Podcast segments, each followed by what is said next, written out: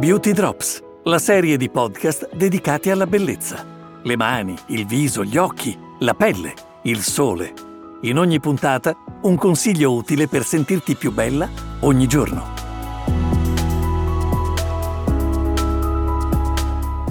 Ciao, sono Mara Zanotto di Etos Profumerie, seconda serie di podcast dedicati alla bellezza e oggi parleremo di profumo. Molte mi hanno chiesto come scegliamo i temi da sviluppare in ogni puntata, ma la risposta è abbastanza semplice. Ci orientiamo sulla base delle tante richieste che ogni giorno le nostre clienti fanno in tutte le profumerie che fanno parte del nostro bellissimo gruppo. E le richieste sono veramente tante e diverse, ma tra quelle più frequenti c'è sicuramente la scelta di un profumo. Scelta sempre molto personale e soggettiva, ma uno degli aspetti più interessanti e che spesso non si conosce riguarda la storia di ogni profumo. Come nasce un profumo? Cosa c'è dietro la nascita di un profumo che poi diventa un prodotto di successo planetario? Oggi abbiamo scelto un grande marchio della storia prestigiosa, Shiseido. Ho chiesto a Francesca Piucci, che è Retail Educational Specialist di Shiseido, di raccontarci la storia della sua azienda e quella di un profumo davvero straordinario.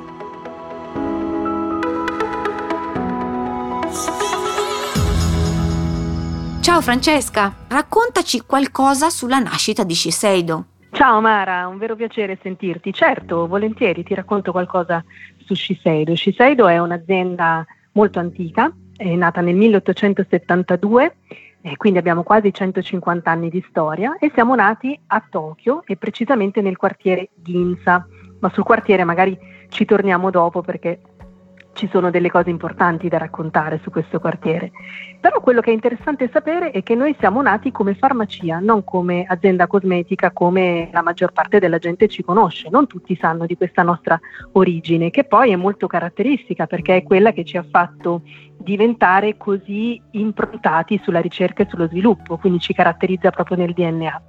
Il nostro fondatore si chiamava Arinobu Fukuhara e pensa quando ha eh, lanciato questa nostra farmacia, quando l'ha fondata, aveva soltanto 23 anni, quindi veramente un ragazzo estremamente di larghe vedute, soprattutto se pensiamo al Giappone dell'epoca. E lui pensò di proporre dei prodotti di farmacia, ma di stampo occidentale. Quindi per la prima volta in Giappone con Shiseido arrivarono questi farmaci che non appartenevano alla tradizione cinese, della medicina cinese, ma erano di origine occidentale.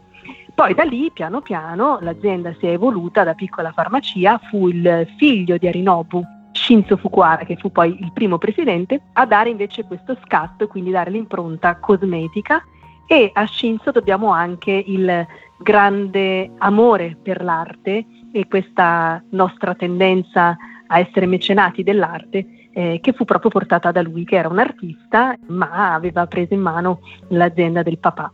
Quindi abbiamo questa storia meravigliosa che, che ci ha fatto trasformare tantissimo nel corso degli anni, ma che poi ci ha diciamo, lasciato totalmente intatti per ciò che riguarda i valori. I nostri valori immutabili che sono Homo Tenaci, che è il nostro spirito dell'accoglienza, quindi del benvenuto di cuore che abbiamo nei confronti di chiunque viene a contatto con Shiseido, le scienze umane, perché Shiseido non studia soltanto la pelle, ma studia l'essere umano a 360 gradi, perché noi crediamo che l'individuo sia un insieme di corpo, mente e spirito e tutte queste cose si influenzano tra di loro. E poi naturalmente anche ricchezza, ricchezza intesa come ricchezza di contenuto, di valore, non come ricchezza materiale. Questi tre valori sono rimasti sempre gli stessi nel corso di questi quasi 150 anni, nonostante l'incredibile evoluzione, nonostante comunque la scienza che è andata avanti e comunque la trasformazione che puoi immaginarti in 150 anni di storia, questi valori sono rimasti assolutamente immutati e immutabili. Ginza, quindi per voi Ginza è un luogo magico, un luogo essenziale?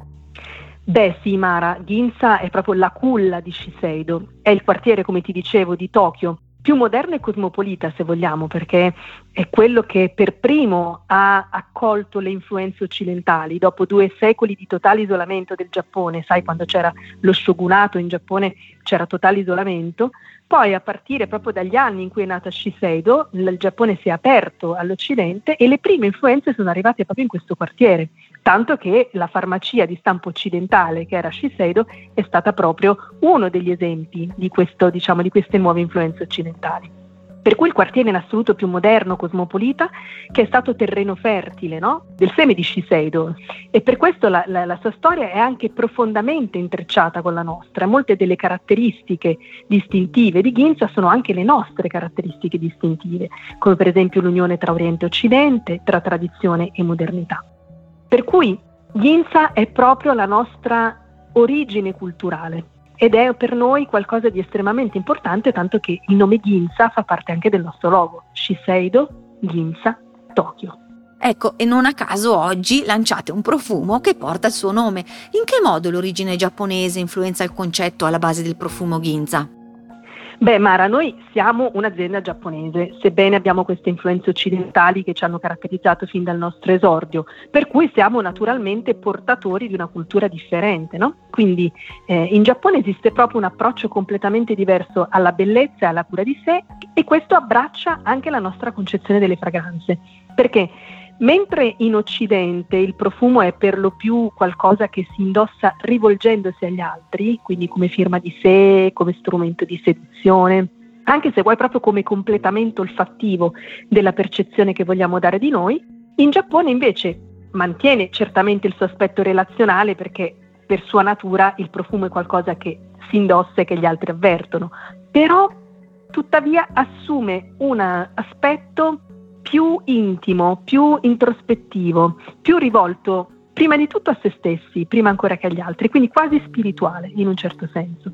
Ecco, questo approccio probabilmente è da far risalire a un'antichissima e affascinante tradizione, che è quella dell'ascolto delle fragranze, che è un metodo che veniva utilizzato per indurre una meditazione più profonda, per facilitare la concentrazione e anche per richiamare la propria forza vitale. Ed è da questa cultura che nasce il profumo Ginza. Quindi no, ti confermo, non è proprio un caso che il nome di questo profumo sia Ginza. Scopriamo però qualcosa in più sulla sua composizione, dai, svelaci le note che, che la caratterizzano. Allora sì Mara, guarda, questo è un bouquet eh, floreale scolpito dai legni. Perché questo? Dopo entro nello specifico delle note, ma mi piace sottolineare che si tratta proprio di un modo di rappresentare la dualità armonica di ogni donna. Quindi ogni donna ha sicuramente degli aspetti di forza, ma anche di femminilità, di carattere e dolcezza, di sensibilità e determinazione. Quindi questo bouquet floreale ma scolpito dai legni vuole proprio rappresentare questa dualità armonica delle donne.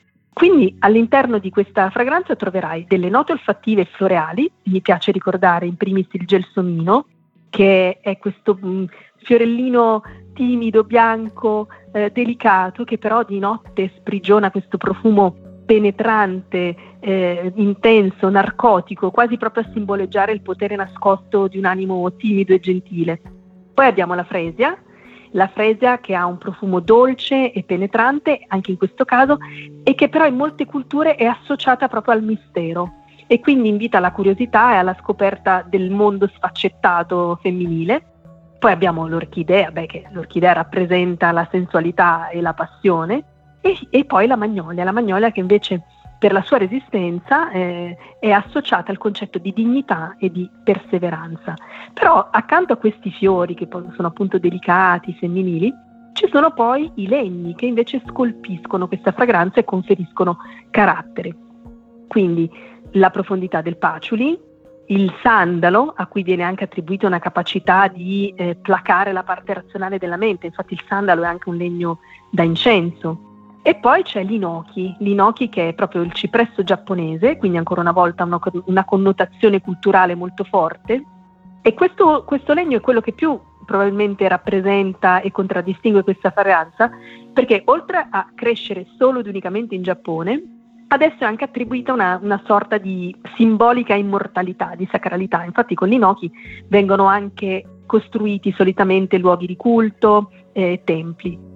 Perciò questi legni conferiscono proprio questo carattere alla fragranza, no? che diventa da pelle estremamente femminile, ma allo stesso tempo di carattere. Ecco, poi devo dire, guardo questo flacone, il flacone è bellissimo, veramente un'opera d'arte. Che cosa lo ha ispirato? Raccontami Francesca. Sì, Mara, il flacone anche a me piace tantissimo, lo trovo veramente bellissimo, lo trovo perfettamente in armonia con il concetto di questa fragranza E anche il flacone vuole rappresentare la dualità armonica delle donne. Infatti tu vedi il rosa del jus, le forme morbide che rappresentano quindi la, la, femminilità, la delicatezza, la dolcezza delle donne, ma poi vedi questo tappo, questo tappo nero che sembra sprofondare e prolungarsi all'interno del flacone stesso. E questo vuole rappresentare proprio l'energia vitale, la forza vitale delle donne, quella stessa forza vitale che gli antichi eh, sviluppavano e tentavano di rivelare, di far emergere proprio attraverso l'ascolto delle fragranze. Quindi Ginza resta proprio questo profumo che vuole far esprimere alle donne la propria forza vitale e tutti gli aspetti del profumo, dalla, dalla composizione olfattiva, dal, dal, concetto di base, dalla cultura da cui emerge e il flacone stesso, rappresentano veramente tutto questo aspetto. E tra l'altro mi piace sottolineare che questo flacone è un flacone di design, quindi è stato creato da una designer ed è anche proprio un brevetto di Shiseido. Bene, e allora grazie. Grazie a Francesca per essere stata con noi e per questa storia veramente bellissima. Grazie a te Mara, è stata veramente una bellissima esperienza, è un piacere sentirti come sempre. Un abbraccio a te e a tutti gli amici di Ethos.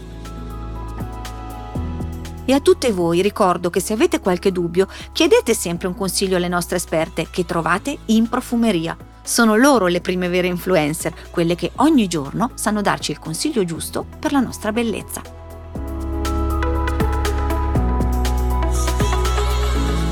Ascolta il prossimo podcast di Beauty Drops per scoprire insieme a noi ancora tanti segreti di bellezza, per sentirti più bella ogni giorno.